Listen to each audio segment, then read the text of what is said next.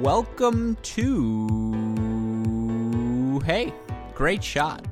You're listening to the Great Shot Podcast, a Cracked Racquets and Tennis Channel podcast network production. My name is Alex Gruskin. Joining us on the show is a player who was a part of, I will say it, the greatest generation of American male tennis players coming up in the 1980s alongside of names like Pete Sampras, Michael Chang, Andre Agassi, Jim Courier, and so many more. He then went on to the University of Michigan, where he achieved All-American status in three different seasons, as well as being named the 1992 Big Ten Men's Tennis Player of the Year. Of course, now he serves as the coach for two of the most successful successful players to make the transition from college to the professional ranks of the past 10 years in J.J. Wolf and Mikael Torpegaard. Of course, I am talking about Cass Tennis's David Cass, who joins our show today to talk about all of those things and so much more. We get to explore what the culture was around American men's tennis in the 1980s, what it's like to grow up as a part of a cohort that sees players go on to become some of the game's greatest champions in history. Again, guys like Sampras and Agassi and Courier, what it's like to see them up front to participate and you know play against them, to practice against them, and again what that culture was like. I also asked David. I know he went off to Bollettieri Academy, as it was called, uh, in the 1980s, and what that decision was like for him to be separated from his family, to be focusing on tennis uh, so heavily, so early in his lifetime, and you know what that did for him. You know what he learned from those experiences moving forward, and how they influenced influence him as a coach now. We talk about all of those things and so much more. It's such a delight to get to talk to David. Of course, as a fellow University of Michigan Wolverine, I will always show respect, go and kiss the rings of those All Americans who built my favorite tennis program. But, you know, David, just so much expertise on so many different topics. It's a really enjoyable story that, uh, enjoyable story and enjoyable conversation that I think all of you listeners are going to enjoy. Of course, the reason we are able to have these sorts of conversations on our Great Shot podcast is because of the support we get from our friends at DraftKings. And as we repeatedly mention on our Cracked Racquets podcast, tennis is maybe the only sport that sees action 24 7, 365 days a year. Now, no, that is not the case right now, but when tennis is going full steam, it's the only sport that's taking place across the globe and where fans are consistently treated to spectacular play day in, day out. We do our best here at Cracked Racquets to break down all of the results, analyze analyze the game's emerging trends and offer accurate predictions of what we think will happen next. That being said, as fun as it is to watch the sport and break down each match, we're all still tennis players at heart and as such, we all want a piece of the action. That's why we at Cracked Racquets are thrilled to announce our partnership with DraftKings. We know listeners of this podcast are the most informed tennis fans in the business. But what's the point of all of that knowledge if you can't take advantage of it? That's why we think it's time for you to bet on tennis. And thanks to our partnership with DraftKings, all new users can get a racket cracking sign up bonus of up to $1,000 by signing up with DraftKings right now. Here's how it works you're going to create your DraftKings Sportsbook account and make a deposit. DraftKings will match your first deposit at 20% up to $500. After that, you're going to want to make your first bet. And folks, I know there's not ATP, ITA, or ITF, WTA action going on right now, uh, but there are a lot of exhibition matches that are available to be bet on. Of course, the Adria Tour in Serbia, Novak Djokovic's event is about to begin. The UTS uh, Universal Tennis Showdown at Patrick Mouratoglou's Academy, and so many other exhibition events across the globe going on. There's still action for us to all get in on, and so of course you can do that by going to DraftKings, finding those matches, those combos that are right for you, and then you're going to make your first bet. And DraftKings will also match that with a risk free bet of up to $500. For all of that, just go to dkng.co slash cracking rackets to play. That's dkng.co slash cracking rackets. Again, act quickly before this offer ends. Have a gambling problem? Call 1 800 Gambler in New Jersey, West Virginia, or Pennsylvania, or 1 800 9 with it in Indiana, 1 800 bets off in Iowa. You must be 21 years or older to participate and must be in a participating state as well. And remember, unless you want us to chirp right back at you, Please don't be that fan that yells on social media at a player if your bet doesn't hit. No one likes that person. It's the equivalent of unnecessarily hooking your opponent, and no one will want to associate with you after that. But remember, you can get in on all of the action by going to dkng.co slash cracking rackets. All right, with that being said, let's get to my conversation with former Big Ten men's tennis player of the year, David Cass.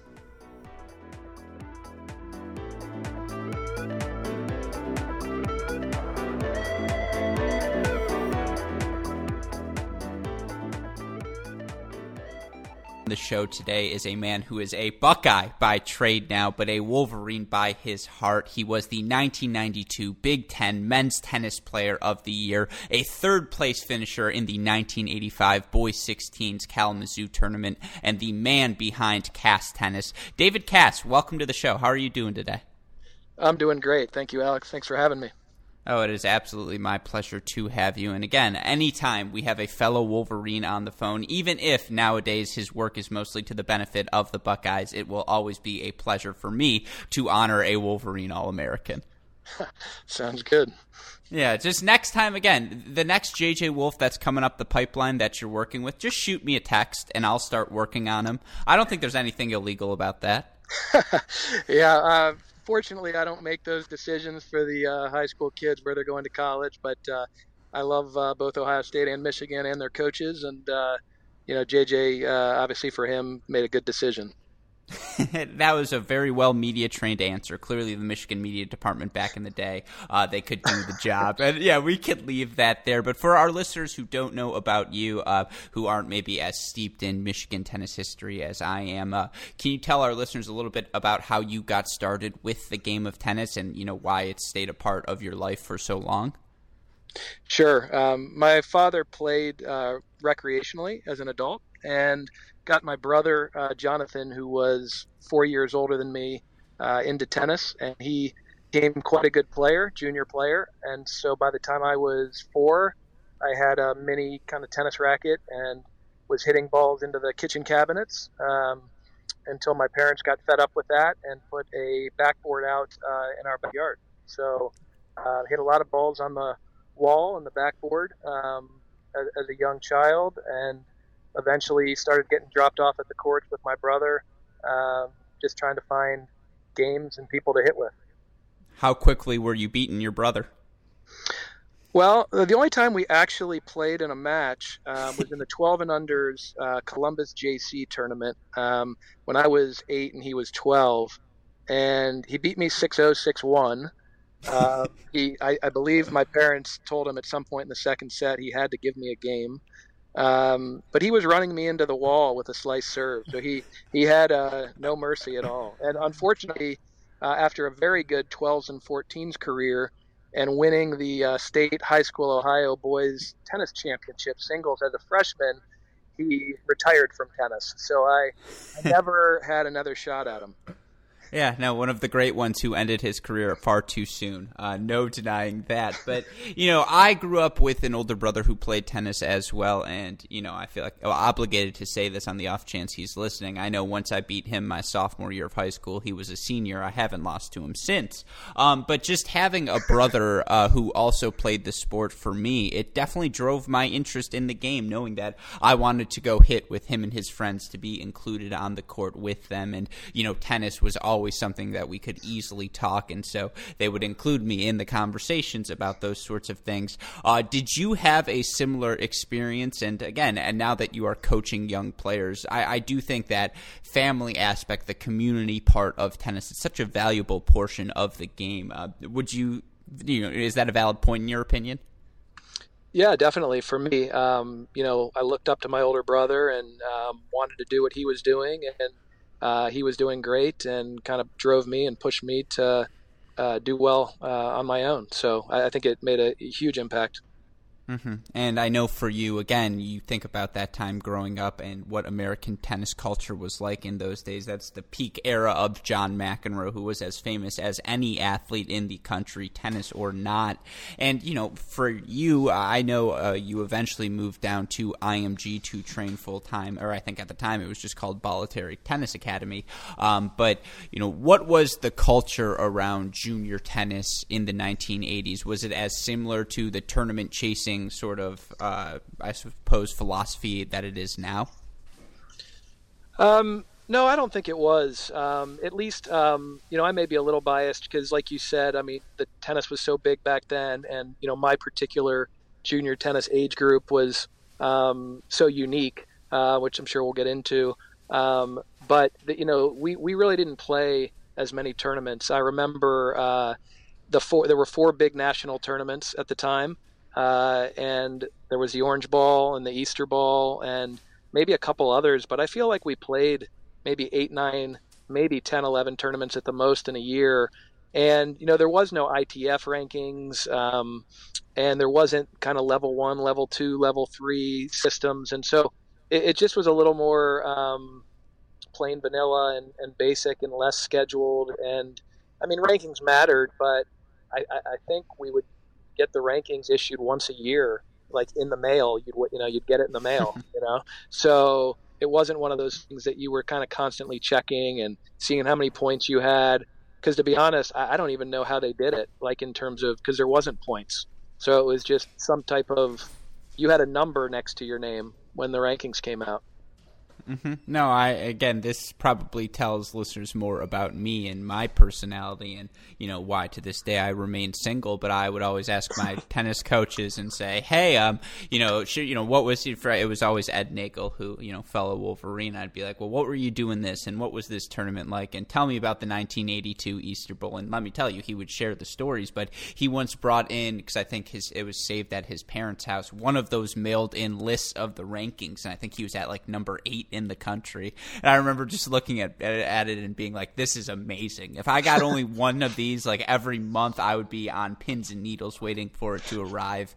And so, yeah, I, you know, I, in terms of specialization in sports, that's obviously more prevalent now than it was then. But did you start focusing on tennis, you know, as your main sport pretty early on? I did. I did. Um, you know, I did play quite a few other sports more in the neighborhood with the guys. Uh, played some little league baseball uh, a lot of pickup basketball, but really, um, in terms of formalized uh, sports, tennis was uh, the main thing from a pretty early age on. You strike me as a three and D sort of small forward. Uh, my my game was uh, unusual. I, uh, I, I like to get to the basket, but I also had some Adrian Dantley back down in me, which if you uh, being a Michigan guy, you may know what that means. Books you practice at the U of M Varsity Tennis Center. There's a photo of David Cass on the wall that you have to look at each and every day. So believe me, I'm I'm well acquainted, I suppose, with that photo. But you know, again, uh, getting back to your role as a coach now and reflecting on your you know juniors and how, what the philosophies were back at then, do you think it is easier or more difficult for a player now to ascend the rankings and you know develop to reach the top? Top of the men's game? Um, unquestionably harder today uh, than it was then. Um, you know the the international nature and growth uh, of the sport over the last you know 20 25 years um, has made it uh, extremely difficult. I mean, I uh, I tell people all the time. I mean, making um, you know kind of the top hundred, which is the metric I think we a lot of us use right to make it in men's tennis. Um, you know, you're competing with you know, I, I, think there might be 70 countries that have a player in the top 200 in men's tennis. I mean, literally 70 countries that you know range. The players range in age from 18 to 40. So you're you're dealing with 22 years of age groups from 70 countries fighting for 100 spots. Um, so when you kind of look at the math that way, um, which is kind of how I look at things, it, it's just one of the most difficult things to achieve uh, in sports, in my opinion.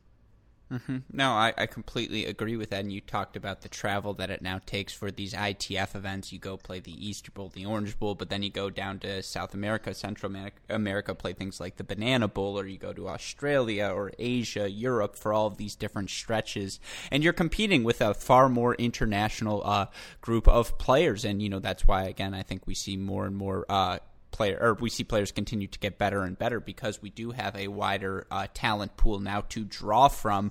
Um, but again, getting back to your experience, it, it was a loaded uh, class of American players during the 1980s, and of course for you, you were at IMG at a time when uh, you know the big names Andre Agassi, Jim Courier, but then of course yourself and guys like Martin Blackman and you know Monica Seles is there at that time as well. Uh, what led you to head down uh, to Bollettieri at that time, and just what is life like when you're training there with that group of players?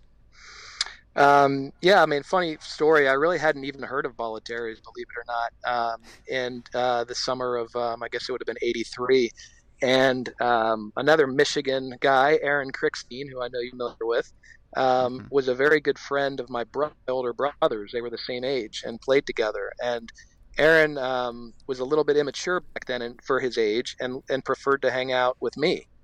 Um, so he invited me, uh, that was the year he won Kalamazoo, and he and his family invited me to go to the U.S. Open with him, and that was the year he broke through and beat Vitas Gerulaitis and made the round of 16 at 16 years old, and it was just all the most incredible thing I'd ever seen in my life. And he had decided right about then he was going down to Bollettieri's uh, to start the school year, his junior year, and said, "Hey, you should come. Why don't you go down there and train?" And at that point, after being in that environment with him, I would have probably done anything he suggested.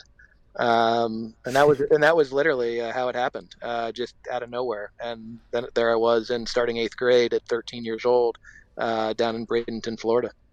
Mm-hmm. How? What's the training like down there? Was it all day, every day? Well, we went to school uh, in the mornings. Um, we had a uh, there were two schools, Bradenton Academy and St. Stephen's. Um, it was quite a high school battle when the two played each other, as you can imagine. Um, and and uh, I went to Bradenton Academy, and we went to school from about eight to twelve, and mm-hmm. came back, uh, had a quick lunch, and played from about one to five uh, p.m. and then did fitness, um, and then you know had dinner, study kind of table and uh, lights out pretty early back then. It was uh, it was a very strict, tough, uh, tough place back in those days. Mm-hmm. And for you to be there, you know, ages 13, 14, 15, 16, you know, looking back on that, what what do you reflect during those years? Do you think you missed some, you know, if you could look back, you would have maybe preferred being in public school or just do, having a non-tennis, ordinary, I suppose, uh, teenage years? Or do you, you know, look back and value those IMG years, getting to train? I keep calling it IMG, those Bollettieri years and getting to train there. Yeah, well, it transitioned from Bollettieri's to IMG uh, before my senior year, which is kind of another story we'll maybe get to later. Um, but in, in terms of uh, in, terms of uh, that, um, I mean the I, I think 13. Um, I have kids uh, that are 15 to 13, and as I kind of think about that age and them being away at a place like that, um, I, I uh, can't even imagine it. So. Um, I think it was too young, personally, for me at that age. Um, remember, this was before computers and cell phones and anything else. So when you're down there, you're really on your own. Um, you know, I think there was a payphone you could call home Sunday nights, and um, and and that was kind of it. So I think for me, it was a little too young. Um, but I think uh, there's good and bad that comes out of it. I mean, obviously, you learn how to be more self-sufficient at a young age.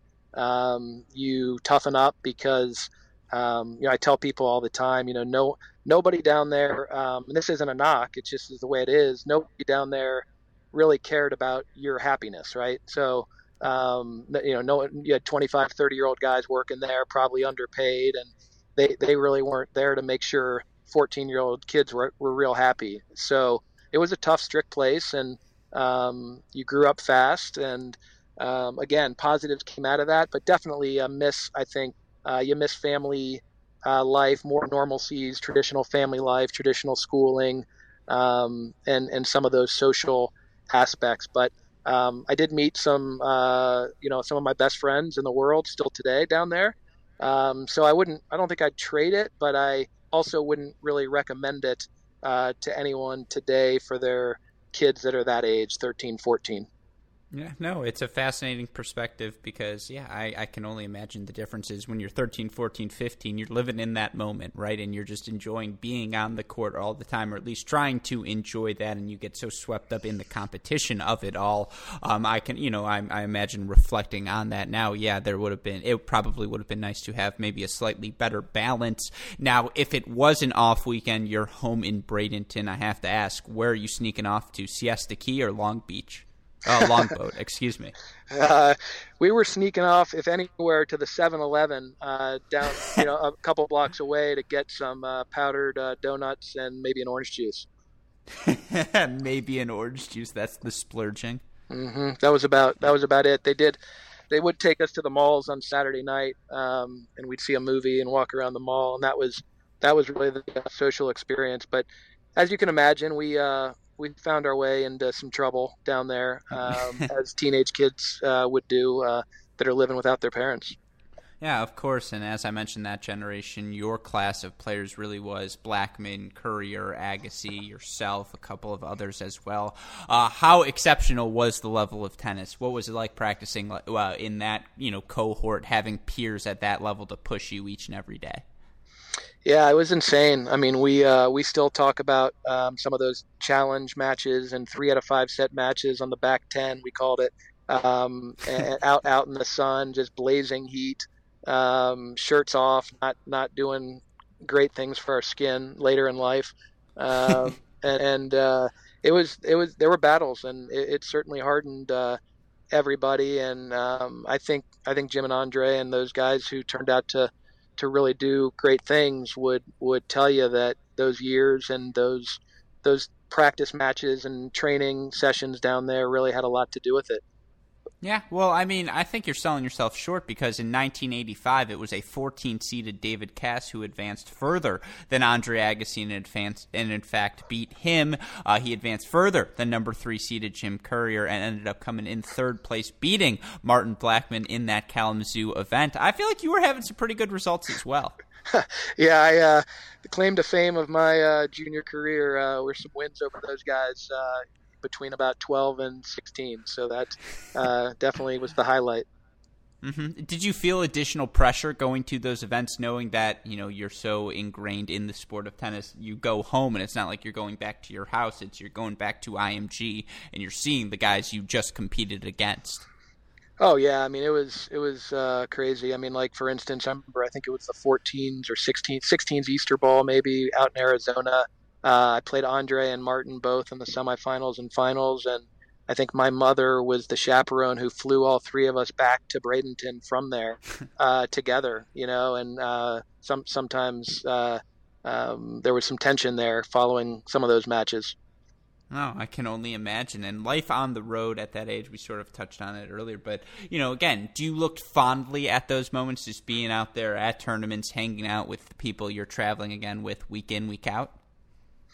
Yeah, I do. I mean, from a social perspective and, and just from my looking back at my life, uh, I, I, do look back fondly. Uh, like I said, I'm still in touch with a lot of those guys and really close uh, friends. Um, so, I mean, those were some of the best times of our lives we had together. Um, what I what I don't look back super fondly on was the intensity of the pressure at that age, um, and not not so much from the standpoint of um, that uh, it was so difficult. But I think that it sets the wrong tone for what, uh, for me anyway, it set the wrong tone for what really was important in tennis and and and kind of made you focus more on the results than on the process and getting better.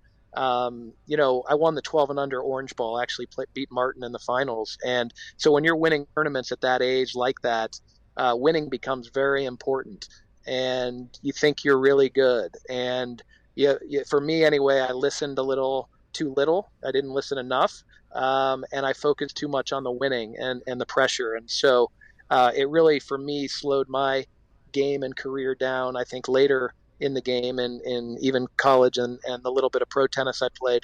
Um, but uh, you know, it, it, so I look back on on that piece of it with not as fond of memories. But uh, uh, again, all in all, I wouldn't trade anything.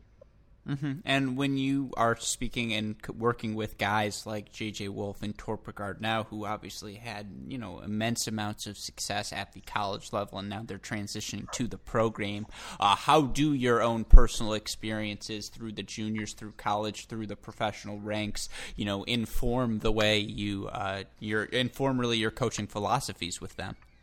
well, I uh, like I told uh, told someone, it's pretty easy. I just pretty much tell them to do the opposite of what I did on and off the court. um, and uh, I really, I kind of mean that because I, I, I, worked hard on the court uh, always, but I, um, let's just say I like to have fun as well off the court and didn't probably maximize, um, you know, the, the potential or talent I had because of it.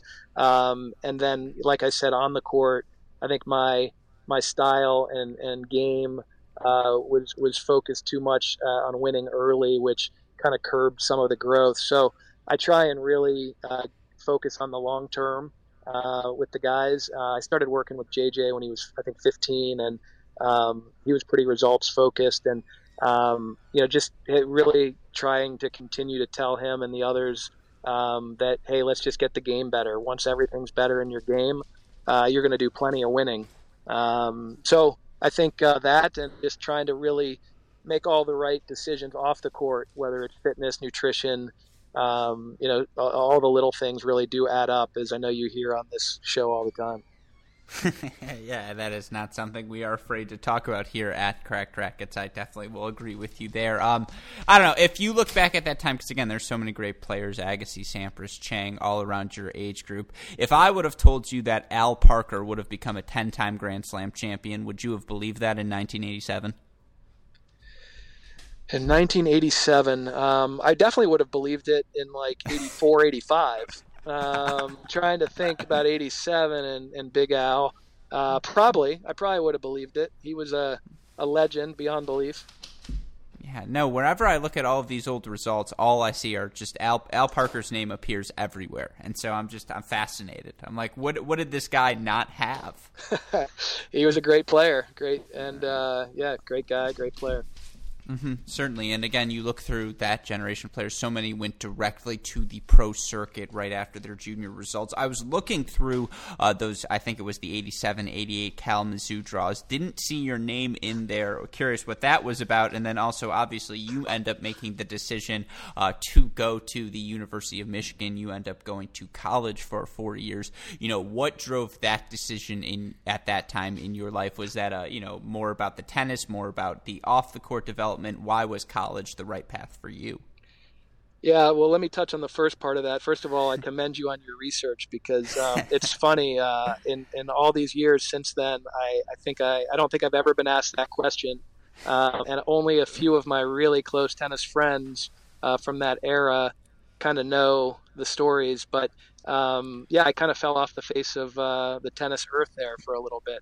Um, and I alluded earlier to maybe not all the best uh, off-court decisions. Um, so I think you can maybe add add those things together and uh, come up with why I was uh, not in the uh, in the draw. I, I, will say this though: the '87 uh, draw that would be correct. '88, uh, I actually um, was planning on playing, but had injury um, right before it, so I I didn't play but in terms of um, what led me to college, so uh, after my um, freshman year of college or of high school, I moved back to Columbus um, and I had some, you know, let's call it turmoil in, in the family life and, and, and my life for a couple years where I wasn't really dialed in on the tennis.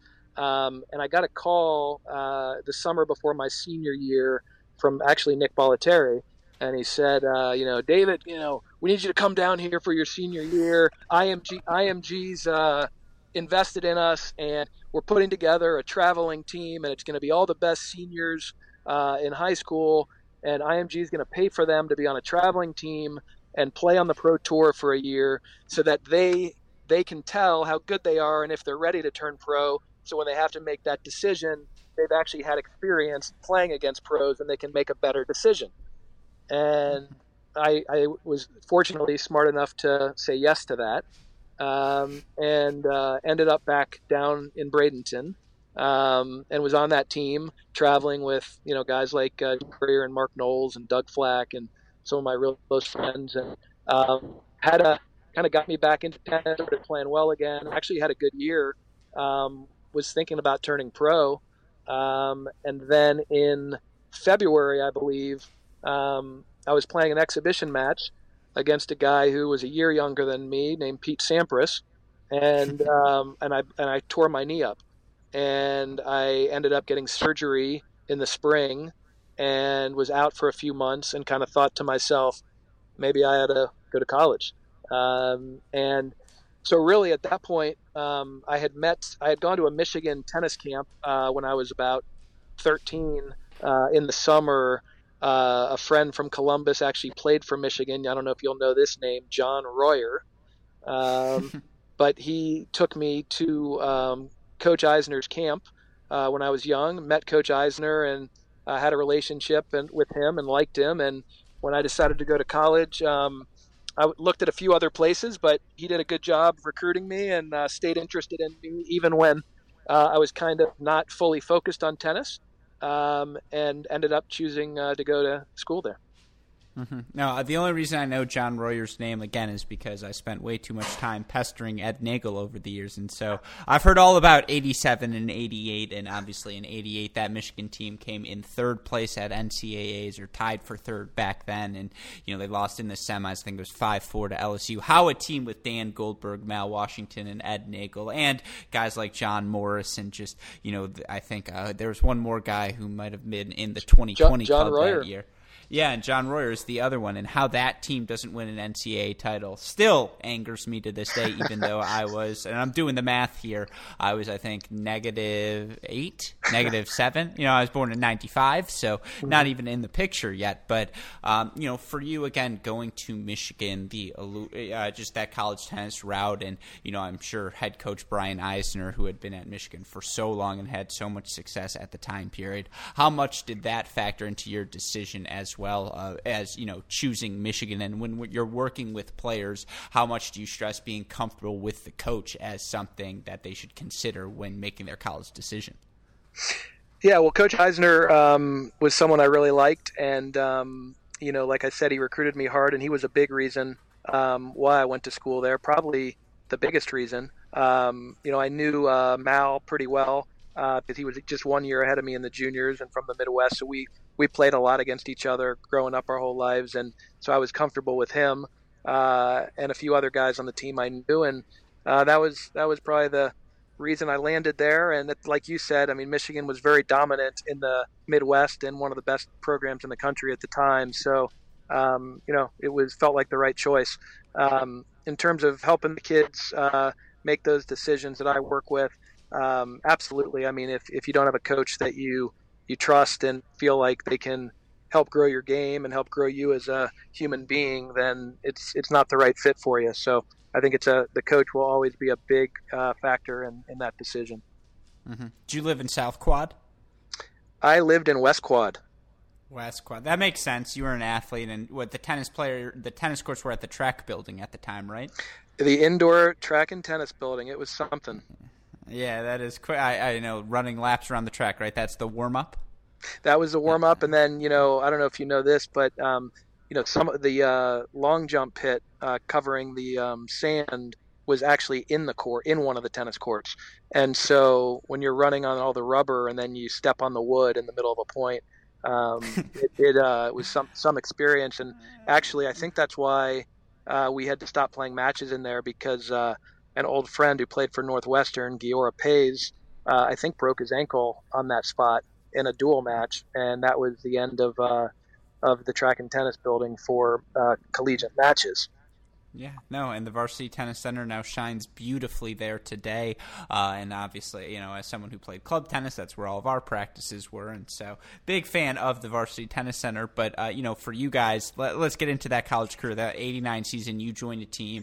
Uh, MaliVai Washington, I think, is player of the year that year in college. Dan Goldberg was an NCAA finalist uh, in 87. I think he's a senior that season, so he's obviously quite the player as well. You jump on that roster. Uh, you guys guys, I believe, go 15 and 10. Not the best, you know, three wins to start your season, but I thought I think you lost like six in a row and nine out of 10, something crazy. And then you run the table through the Big Ten season until you play Minnesota. Would you say that match more than any might be the one you regret from your college time? Uh, yeah, no doubt, no doubt. Um, you found you found it. Um, that, that, that was it. We were we were definitely the best team, but um, one of our top players uh, had an injury um, that, uh, but tried to play through the best he could. Um, but he, he just couldn't do enough with uh, his condition he was in, and that was that was the difference. Mm-hmm. And joining, you know, that sophomore year, Mal Washington, who, you know, obviously goes on to have quite a bit of pro success, and Dan at that time. How high was the level of play in college tennis during that stretch? Because you have a bunch of guys, right? Like Todd Martin comes out during that time period. He was a Northwestern guy.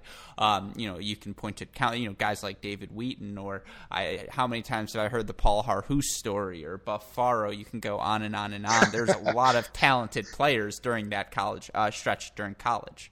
Oh, absolutely. I mean, uh, David Wheaton was one year ahead of us, and you know Todd Martin was actually my year, 1970. He's another name. He wasn't as good of a junior, but he was, um, you know, that same that year with us, and um, so yeah. I mean, the level in college was uh, was crazy. I mean, you had uh, there. I, I wouldn't that year. I bet there were at least 15 players that ended up um, top 100 in the world, and half to half dozen that either won a Grand Slam singles or doubles or you know it's finaled.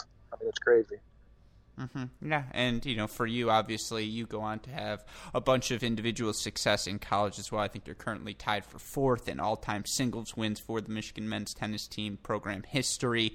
Uh, as we mentioned, Player of the Year in '92, and you, as you said, you went on and played a year of pro tennis, but ultimately you decided to step away from the game for a little bit. Uh, what led to that decision for you, and then ultimately, why did you end up deciding to come back uh, in a coaching capacity?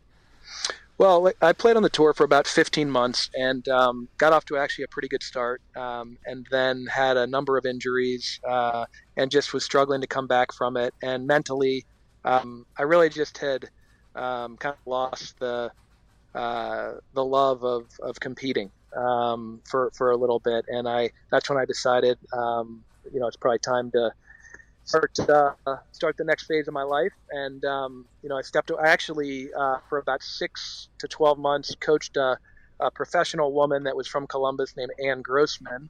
Um, and and so I did that for a little bit uh, before I got it started my business uh, life and um, spent 15 years um, kind of growing through the business um, world and and uh, you know really learned a lot about myself and learned some better leadership skills and learned about life and kind of missed the started missing the sport. And um, uh, at about that time um, uh, a younger kid from Columbus who I'd known since he was little Chase Buchanan um, had asked me if I would kind of come back and help him a little bit. And that was that kind of all coincided at about the same time maybe 10 years ago. And uh, since I started helping Chase, um, I've been pretty active in in helping kids around here and um, yeah, continue to do so. Yeah, and uh, getting back into coaching, have you found that competitive spirit back again? Have you, you know, do you enjoy? I always say there's nothing more stressful than watching a tennis match. You feel like you have a stake in it. You know, playing is easy. You don't think about any of that other stuff. But when I watch my little brother play, I, you know, I can't sit down. I fidget. I want to stab things when he's not doing what I think he should be, or when he does, I'm too elated and I have to be like, calm down. Um, have you found that competitive spirit again in coaching? Yeah, I think I definitely have. And, um, you know, during that 15 years I was away from it, you know, I had my kids and um, coached their, their youth sports quite a bit and kind of got a um, kind of back into the, the sports and competition and really was enjoying it, loving the experience and, uh, you know, wanted to give back and felt like um, I could be helpful to kids who were kind of going through similar phases I was at their age uh, during their teenage years. And, hopefully help them make uh, some good decisions uh, for for their careers. Mm-hmm. So, with that in mind, tell me a little bit about Kass Tennis and some of the players you've been working with, and you know what you are hoping to do with uh, again through your coaching career.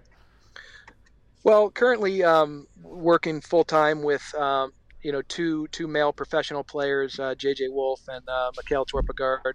Um, and on the women's side, uh, a young uh, woman named Katrina Scott, um, who is spending most of her time here in Columbus training. She turned professional, um, uh, I think, late last year and is actually turning 16 this week. Um, she has a great career ahead of her.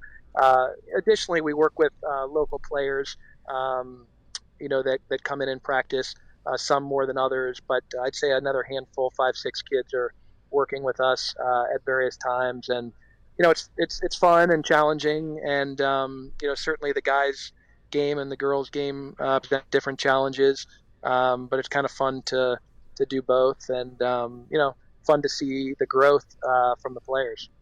Mm-hmm. For you in particular, I'm sure watching JJ this past what year and a half, maybe two year stretch where he dominates college tennis, and then he goes on. I think he's won what four challengers over the past 15 months, something crazy like that. Um, it, that's had to have been a fun ride for you. Was it something you expected to happen? You know, this sort of success to this degree this quickly. Um, I don't think you ever expect it um, because it's just so difficult, uh, as you know. Um, but you know, JJ has has always had a lot of talent, um, and he's always had a lot of good things going for him. Um, but you know, it, it's uh, it's been a process for, like I said, about five years now, and it, it, it was extremely gratifying to see a lot of the things we'd been working on for a long time kind of finally come together and click, um, and have him uh, really take off and and see the success he's having. He's um, he's worked extremely hard, uh, you know, since since we've worked together, and uh, you know has has tremendous potential. So it's great to see him uh, tapping into that and uh, moving in the right direction. Yeah, and you know, I'll be generous and say he's six foot max, you know, six feet tall. And again, I think that's a little bit generous. Maybe I'm wrong, um, but for for JJ to you know, for a player of of that size to be able to produce the sort of power he can off of both wings from the ground with his serve as well. I mean, the thing that stands out the most that forehand, the contact point when he steps into it and hits it cleanly. I mean, it's an elite stroke regardless of the level of play. Uh, you know, regardless regardless of the competition you want, whoever you want to compare it to. And so, you know, we've we've talked about this, I suppose, off mic, but uh, you know that lower body strength that JJ has. How important will that be throughout his career? How translatable will that be as he, you know, continues to ascend the ATP game? Well, it's huge, and uh, for him, I think it's everything. Um, you know, he doesn't have the height, the six foot three, six foot four height that a ton of the players in the top hundred have. Um, but he does have incredible lower body strength and and uh, stability and power. And so, um, you know, the biggest challenge uh, for him is is just making sure he's using that every every shot, every point, every every set, every match. Because when he when he does, he's um, he's extremely difficult to beat. Um, when you know, but it's it's hard work to be that physical all the time uh, throughout the points and, and matches, and so um, that's something he's worked hard at getting better at, and um, I think that his success in the last 18 months has uh, been largely uh, uh, correlated to his ability to do that better.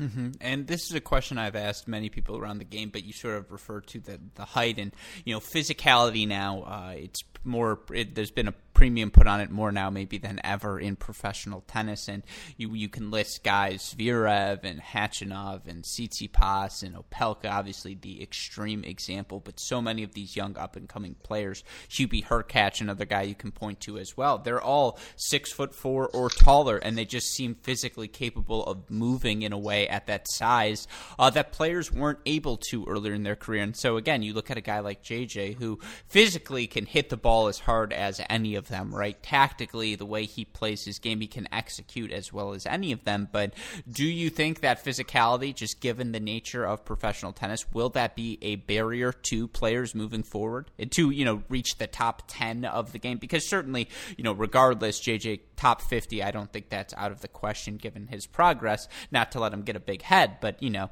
um, certainly the results speak for themselves. But do you think there will be a physical barrier almost to the top ten? For JJ specifically, is that the question? Yeah, or just in general, I suppose, in the ATP game. Um, I don't. Um, I think that um, it, it's a barrier if you don't have, um, you know, one of those things, right? So the height and the reach, um, obviously, uh, is tremendously uh, beneficial. but I also think having the power and lower body strength and live arm like JJ has um, is is kind of equally beneficial and unique. So, um, I mean, I'm biased, obviously, but uh, I, I, don't I don't really put a ceiling on him. Um, I've seen him on the court, um, you know, playing practice matches against guys in the top 20, 30 in the world, and um, there, there's definitely uh, you know not a lot people can do when he's playing uh, well. Yeah, no, he has that ability to take the ball out of his opponent's hands, and that's certainly a special gift. But you know, the flip side, another guy you work with in Mikael Torpegaard, and such a reason I've been such a big fan of his game for so long is you just see it and you say that's the modern, that's the you know the modern day tennis player in terms of the physical profile: six four, six five, six six, can move really well, powerful first serve, has the ability to play plus one tennis. It just you know again, I, I suppose that the margin of error being a little bit bigger for guys who can dominate in that sort of way. It just almost feels undeniable. Yeah, I think that's true. And you know, I mean, the court is um, finite, right? Uh, mm-hmm. And like a basketball court, so that length um, certainly helps and plays a role. And um, Mikael has a you know strong serve, and the reach on the return of serve helps. And um, you know, he's a great player and a great competitor. And uh, you know, I think he's um, he's on his way uh, up the rankings as well. I mean, both guys, as as you know, uh, were really hot uh, when things got stopped uh, in early March. Um, you know, I think JJ was 21 and three or something going into the, that, mm-hmm. and and Torp had won won Cleveland and uh, lost a close one to JJ in Columbus, and you know, beaten some really good players. Um, you know, he beat Kuzmanovic uh, last year. He's beaten some some some really good players, so he he's capable of going very far as well. Yeah, right now, JJ Wolf, if you look at the ATP race, I believe, you know, which is the accumulation of how many points they've all had since uh, the start of the season, I believe he's number 42 in the rankings uh, for the 2020 season. You look for Torp, I think he's at like 114. And so, yeah, they have both been uh, right around top 100 players, if not better than that, during this season. And for you, I know, I believe they have both been in Columbus with you for the majority of this quarantine time period. Um, how difficult has it been? To replicate the sort of training, the sort of you know live tennis environment they would be getting from the matches, you know, week in, week out, day in, day out, if they were playing pro pro tour events right now.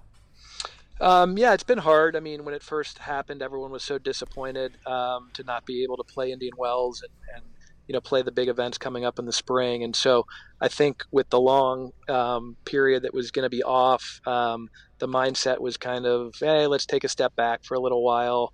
Um, let's maybe do some fitness and not as much tennis. And so we've kind of gone back and forth on um, kind of the training regimen over the last two and a half months, and um, they're they, they've been playing and training, re- you know, pretty hard now for for a good amount of time again, and are both um, doing a lot of off court uh, work and um, pretty committed and, and working hard and, and playing well. I think it's helped that um, I don't know if you followed at all, but we're part of the uh, uh, Grand Slam Tours 120 series. Um, so we're playing live matches, uh, live stream exhibition matches in Columbus each week. Um, and we've had a few other players. Tennys Sandgren's been here uh, with us for the last couple weeks, uh, training and playing a couple of these matches against JJ and uh, and Torp, and they're playing each other. And so having having live exhibition matches, two out of three sets, umpire and umpire, uh, live stream. I mean, really is the closest thing you're going to get to real competition. And um, I think it came at came at a good time a few weeks ago when they they were ready and needed it. And so um, you know, all in all, kind of happy with where they're at right now, and um, trying to keep them you know motivated and ready to play if, if and when the tour starts up again. So, do you think, given again the necessity of the moment, just to get live matches like that, uh, that these exhibitions have been valuable? Because you know, to a certain degree, you watch these events and you think to yourself, "Yeah, these players are certainly you know giving ninety percent effort, but it is still an exhibition feel, sort of, right?" Um, I, I, don't get that feeling when I'm at these matches, uh, and, and, I don't get it. At least here in Columbus, I can't speak to the other matches, but I would say that um, the the players I coach, um, Katrina and JJ and Torp, uh, and then the players that have uh, joined us, uh, Tennys Sandgren, and um, you know some some other ones on the women's side. They, they're they're um, they're playing it like it's a match. I mean, they want to win. I mean, there's tension. There's um, they're competing uh, after the match. The one uh, player who lost is not happy and and wanting to talk about their game and work on their game. So. I uh, honestly, um, I, I, can see why the outside world would expect that. It makes perfect sense. Um, but at least for these guys in this group, um, they're they're taking it seriously because um, it's kind of the only measuring stick they have right now.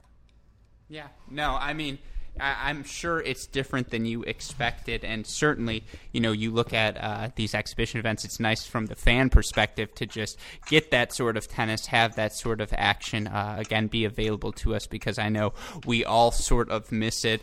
Uh, again, I, I know we, you know, I plan hopefully if you'll allow me uh, on having you back on the podcast again. So I don't want to get rid of all of my questions moving forward, but in terms of where we're at at this point, and you know, uh, things still sort sort of unclear with uh, you know the health safety guidelines surrounding uh, professional tennis. Do you think we will see pro tennis sanctioned events return during this season?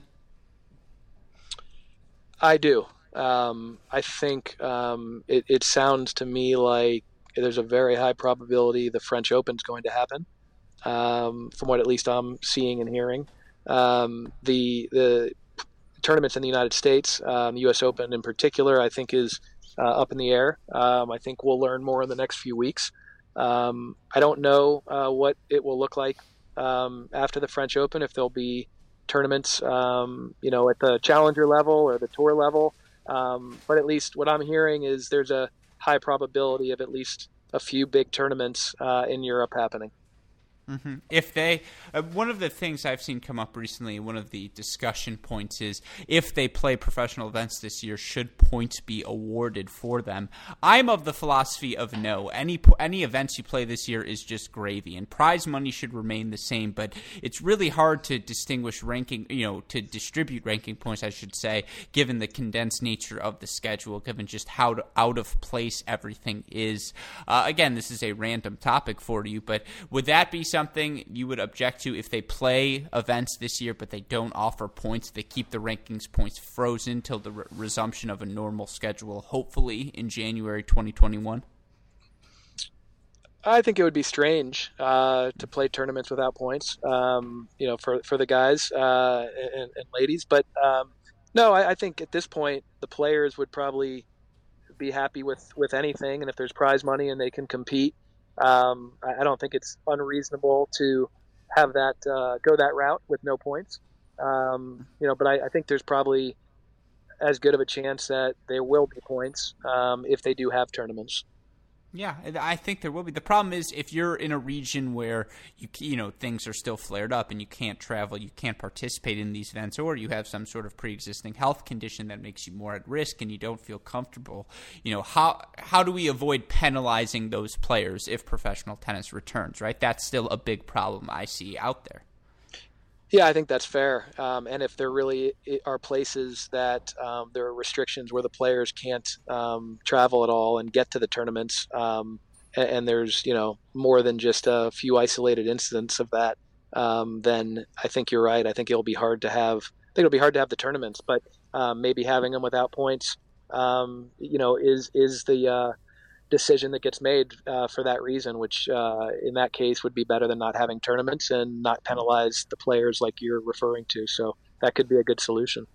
Yeah, no, I agree with you there. I also think you know that we see people such as Nadal, Djokovic, Federer all speak up over this past week and talk about, you know, they're not sure if they would be willing to play the U.S. Open at this point. Certainly Federer, given the arthroscopic knee surgery, which of course only Roger Federer can make sound like it's just a routine procedure. Don't worry, it's just arthroscopic knee surgery. But I'm Roger Federer.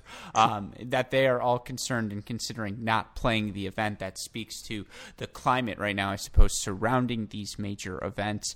Um, yeah, but no, it, it's certainly an interesting time to be a professional tennis tennis fan. And I suppose my last question I have for you on this note, again, relating to the players you are working now for JJ, for Torp, um, what are the things you think th- that their game, you know, are necessities to have in your game at this point uh, to succeed in tennis in 2020, 2021? How has the game changed, you know, now versus when you were playing in the late 80s, early 90s?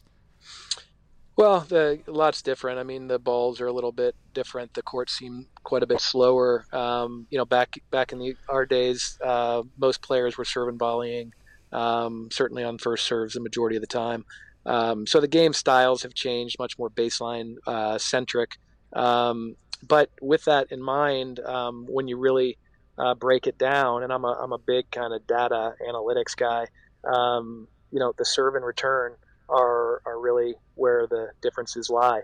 Um, I'm sure I don't know if you you follow you know O'Shannessy or any of his numbers, but I'm a big believer in that. And so um, I think you know continuing to work on the serve and return for these guys, uh, we spend a lot of time doing that, and we will always spend a lot of time doing that. And um, to me, those are the the main the main things. And then obviously. Uh, putting the work in physically and um, you know hitting the ball but I mean you know these guys have these guys have hit a lot of forehands and backhands in their life, and um, you know, getting them to, you know, first play first strike tennis and big serve, big first ball, get to the net. Um, I mean, that's kind of what we work on. Again, I say this with all due respect because I'm a big fan of his game. But if I had to practice with JJ every day, I'd be like, dude, like I'm just so sick of your forehand. Like I'm just done. Like I'm not hitting with you anymore. I'm sorry. This isn't fun for me. Yeah, we've we've definitely heard a few comments like that over the years. no doubt. Yeah, I bet. I bet Torp's like, dude. Actually, see, the thing is, Torp's backhand's almost uniquely suited to absorb that sort of pace. So he's kind of like, all right, yeah, like I'm enjoying this. Is, am I wrong? Uh, Torp's definitely used to it, and uh, yeah. you know, you can imagine. I mean, how many times they've uh, played uh, and practiced together here over the last couple years. So they're they know each other's game, and they laugh uh, sometimes when you know the other one kind of jumps to the right spot, knowing exactly where the other guy's going to hit the ball. So yeah, it's just like, yeah, I'm sorry, none of your patterns work for me, which almost probably helps to a degree. It's like you are forced to improvise, you are forced to do some things outside of your comfort zone. So again, I, I, and like if I could have a practice partner like that, if I could be that good and just have someone there all times to hit, like I say this before, but if Roger Federer is in the off season, it's like November 28th. He's he's healthy, it's normal times.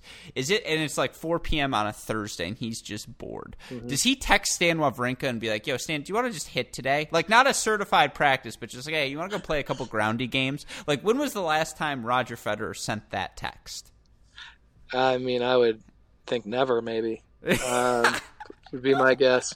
That's just I would age for like a 16 year old him had to actually send like a mail card, like in a letter, a formal invitation. There were no texts at the time. Right. Um, so yeah, no, that's that's what I always wonder about is when do players lose that spark to just go hit for fun? Um, but certainly, I'm sure it exists. Anyways, that is a topic for another time. And again, I want to save some of these other topics I have for you later because you know our plan is to bring you back on the show again if you would be so willing. So Dave thank you so much, as always, for taking the time to chat with us. Um, and again, for all of our listeners out there who want to learn more about Kass tennis, how can they do just that? Um, right now, um, we uh, are, are, not um, big on the marketing, so there's not a lot of ways to um, contact us unless you're local here. But uh, most people in the tennis community uh, do um, you know, have contact with either myself or some of the players or our coaches. So, um, I mean, people people know how to get a, hold of us if they're interested in uh, coming into practice, uh, like like some of them currently do. Mm-hmm, absolutely. Well, to all of those in the area, please go check it out because I promise your game will get better. Um, David, again, thank you for taking the time to chat with us today. We look forward to chatting with you again in the near future. Thanks so much, Alex, for having me, and uh, it was a pleasure. Talk to you soon. Yeah, of course. Take care. Okay, bye bye.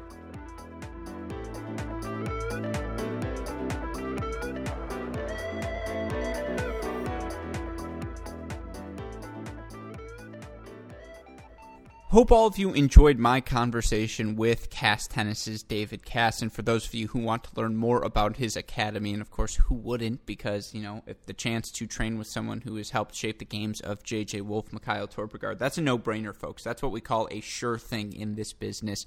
You can learn all about it by going to their website, Kate kta-2013.com. Again, kta-2013.com. You can learn about where Kass Tennis is located, the phone number you need to reach them as well. And again, we so look forward to having David on the podcast more frequently. A big thank you to him for taking the time to chat, and we hope all of you listener enjoy, listeners enjoyed that as well. Because certainly, you know, for me, anytime I get to go back into late 1980s, early 1990s Michigan tennis, talk about that generation of American tennis as well, uh, it's a treat. And so we, you know, certainly enjoy having him on the podcast. Hopefully, all of you listeners again enjoyed that conversation as well. Oh, we've been having so many great conversations here at Cracked Racquets. Hopefully, you listeners have been keeping up to date with all of them on our various podcasts. If 1980s American tennis is something you are interested, I highly recommend you go check out our newest podcast. It's called the Inside Out Podcast. It's our first narrative based show uh, that tells the story of American men's tennis throughout the Open era. We go through and name the best American male player throughout each and every season of the Open era. You know, guys such as Arthur Ashe, Jimmy Connors, John McEnroe, and, you know, Pete Sampras, Andy Roddick, so many more. Uh, we talk about not only their accomplishes on the court, but their significance to American tennis fans off of it as well. Uh, it's a fantastic series, our first season, and what we are looking forward to having uh, many successful seasons with that Inside Out podcast. So, listeners, be sure to go check that out as well. Uh, but also, if you want to hear our more current conversations about what's going on throughout the tennis world right now, go check out our Cracked Interviews podcast. We've had so many great guests from the college tennis scene. People like Andrew Fenty, who, by the way, only person to beat JJ Wolf during the 2019 college tennis regular season. Go Blue, baby. Uh, we've had him recently, UCLA's Jada Hart, Ashley Lahey from Pepperdine, Alexa Graham, UNC. Eliot Spizzirri, Gianni Ross, Brianna Schvetz, head coach for Tennessee's men's tennis team, Chris Woodruff, so many more.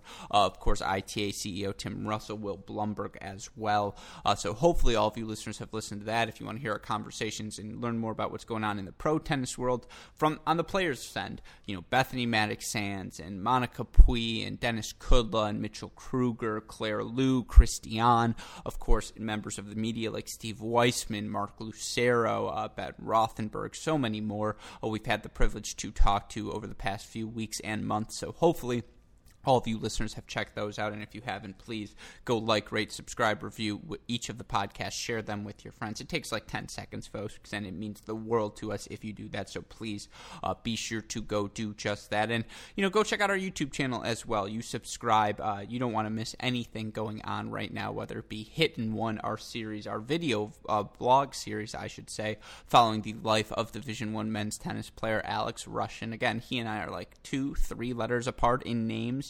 Uh, so always going to support a fellow Alex with an RUS in his name.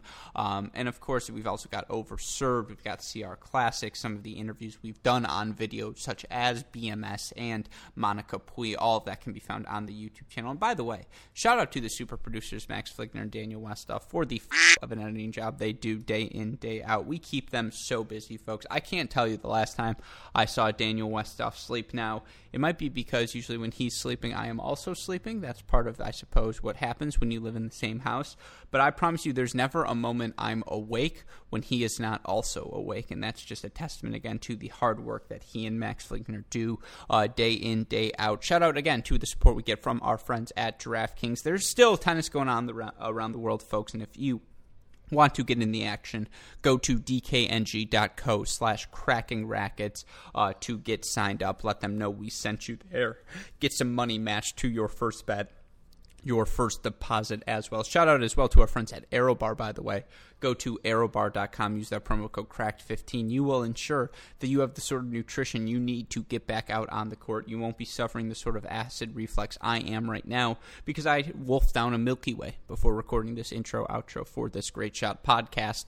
Uh, so, you know, go check out our friends at arrowbar.com, use that promo code CRACKED15, get 15% off. And of course, be on the lookout for their Getting to the Point episodes, our Thursday mini break break episode as well.